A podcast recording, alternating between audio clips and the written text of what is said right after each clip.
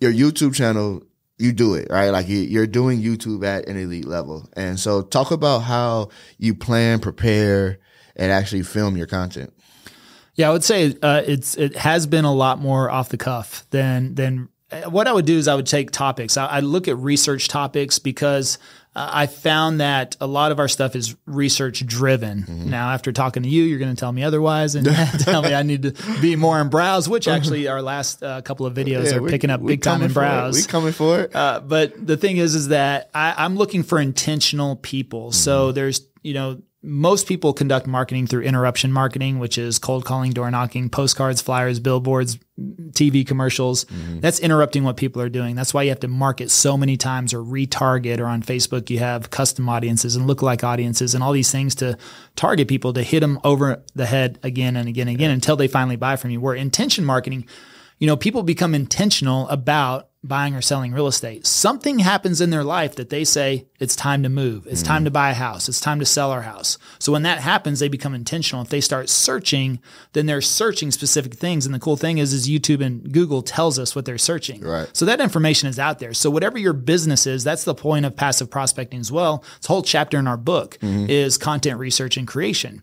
So to go out there and research first and say, okay, if I create a video that I want to make, I have no idea what the audience level is. I have no idea the interest level. Mm-hmm. And I think that's where a lot of creators come into the space too. And it takes them years and years and years to gain traction, if any, is because they, they do what they want to do, which eh, nothing wrong with that, but no. that's probably a longer path as to where if there's people that are searching very specific topics, especially in your business, then you can find out what that is and make those videos first. Rank them, but you can find the search volume. Yeah. And so that's creating the content that people are already looking for that are intentional and putting it in front of them. That's going to give you a much quicker, uh, you know, start to, to getting found sooner rather than later, which is what I did. I started searching which suburbs. I looked at all the suburbs of Dallas, Texas. What's the most searched?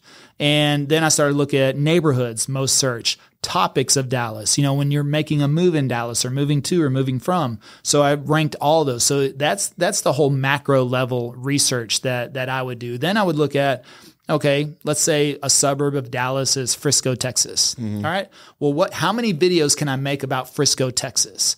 Well, pros and cons, very simple. A map video, uh, a neighborhood tour, um, you know, top neighborhoods, you know, so right there, I've got four videos. And now if I've got 10 neighborhoods, guess what? I've got 40 videos that I can do right there. Yeah. Because I've figured out, I've looked at everything from the macro and that you start to work down, you reverse engineer it. And so now I'm going to say, okay, I could do cost of living as well. And I could do house price, you know, all these types of things. So really, I, I have probably 20 to 30 topics per suburb. And if I've got 10, 15, 20 suburbs, it's game over. You got a year's worth of content. Right. And then I just need to make it. So pros and cons. I've never scripted anything. It's always been. Uh, now I did script the intro in the beginning. Uh, I had this intro and call to action that was really very repetitive. Started to back away a little bit from that this day and age, but I'm still a little torn on that. So we'll have to talk about that some other time. But but the uh, you know say a pros and cons of Frisco. Uh, I know my areas, and this is what I always encourage to entrepreneurs as well uh, especially real estate agents. I'm like, look, you know your area. So to me, it's a lot of work. If you try to write out a whole video script, you've got to write that whole thing out. Yeah. You know, first of all, to me, that's way longer than saying, okay, I've got some bullet points. I should be able to ask you if I came to your town and you're going to show me around town, uh, you know, or tell me about your business, I should be able to ask you very specific things, and you should be able to talk for two to three minutes. Right. So if I, if let's say pros and cons, I say, okay, I want to list out five good things and five bad things about Dallas, Texas. Well, that's it. I just need the bullet points. Whether it's traffic, weather, construction, taxes, you know, um, restrictions. Okay, those are my five topics. Yeah. Well, is that good or bad? Okay. Well, if you ask me about taxes, you know, property taxes, or uh, you know. It, anything else in there, business taxes or the weather. Yeah, I should be able to talk for two to three minutes. And you do that in increments of two to three minutes. So uh, that's another thing is people look at a 20 minute video and they say, well, I can never talk for 20 minutes. well, you're not. You're talking for maybe increments of two to three minutes, starting and stopping.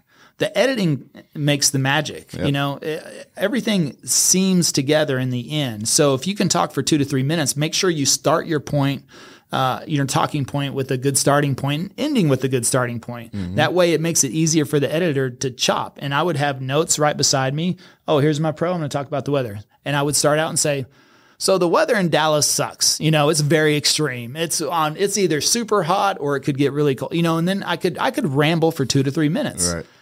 And then I stop. And that's it. You check the notes. Yeah, I look at my notes again. and I look at my notes and I say, okay, traffic. Yeah. Well, traffic in Dallas sucks. Right. You're always under everything's under construction, and I just talk for two or three minutes, and then I stop, and then I go through there. And what happens is, if you got five topics for three minutes each, you know that's 15 minute video. Mm-hmm. Well, now you you do that on the pro side, you do that on the con side. Now you've got a 30 minute video. And it's like you just made a 30 minute video talking for two to three, in, two to three minute increments.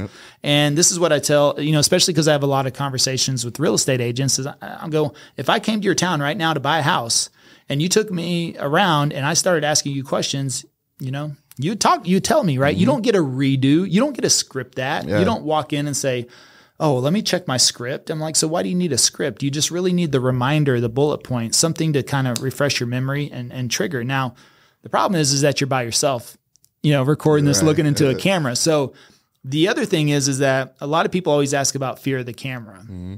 For me, I never had a fear of the camera. I had what I did get used to was having a conversation with a with an object mm-hmm. that that does. I was so used to belly to belly sales, mm-hmm. looking at facial ins- ex, uh, expressions, nods, interruptions, questions, body movement, uh, reading people. You know, and Yeah. so all that's what I've always done. So whenever you sit there and you just stare at a camera and you have to have a discussion, it's weird. It's awkward in the beginning. But what isn't awkward in the beginning anytime you start something, new? Something new. I tell everybody that I first start with on their first initial call, I tell them straight up, I said, the same feeling that you're getting, Yeah. looking into that lens is the same feeling that everybody had. Right. I was like, you're looking at a finished product when you see a Ryan Pineda video. Right. You're looking at 3,000 videos a year, three years straight of making content, right? Like that's a mm-hmm. finished product right now, right? Like, and now he's just on autopilot and on repeat. But when you buy a new car, you see the finished product. What that car looked like before the paint job, you would hate it, right? Mm-hmm. What that car looked like before it was structured and put together, you wouldn't want anything to do with it. And so don't pay attention to the finished product, right? Like you're working to get to your finished product. But looking into that lens is awkward no matter what, no matter who you are. There's nobody that did it and was like, oh, that was great right? Like, no, everybody starts there. And so you got to just kind of know that going into it too, right? Like, yeah, this is going to feel weird. This is the first day of school, right? Like, it's going to feel weird. I don't know anybody. Uh, I'm not sure that I'm the smart one in the class anymore, right? Like, I don't want to answer the wrong, say the wrong answer. It's okay, right? Like, it's okay. I dropped my son off first day of school today and I looked at him before he walked in. I said, you're the leader and it's okay to make mistakes, but you're going to do great and your teacher loves you go be great. Right? Like those were just my words to him. Like understand that you don't have to follow what other people are doing. Yeah. You lead, but you also are be confident enough to make the mistake, right? Like you're not in any trouble if you say the wrong answer. In fact, that's going to be the learning moment for you, right? Like you learn more making the mistake than you do actually probably trying to get every answer correct. And so it was it was like having that conversation. I'm doing the same thing with adult entrepreneurs that are making money on their business. I'm like, yo, like you, you made mistakes in business before, right? Like you lost some money somewhere. I know you did. Right. And so, but it's okay. You bounce back, right? You did it again and you just stay, you know, consistently doing it. And so, yeah, I love that about, you know, you jumping into YouTube specifically, right? Because it's a little easier to do those 30 second videos because Yep. I could read line by line on a 30 second video. Nobody's going to know to the edit or I could just speak for 30 seconds and be okay.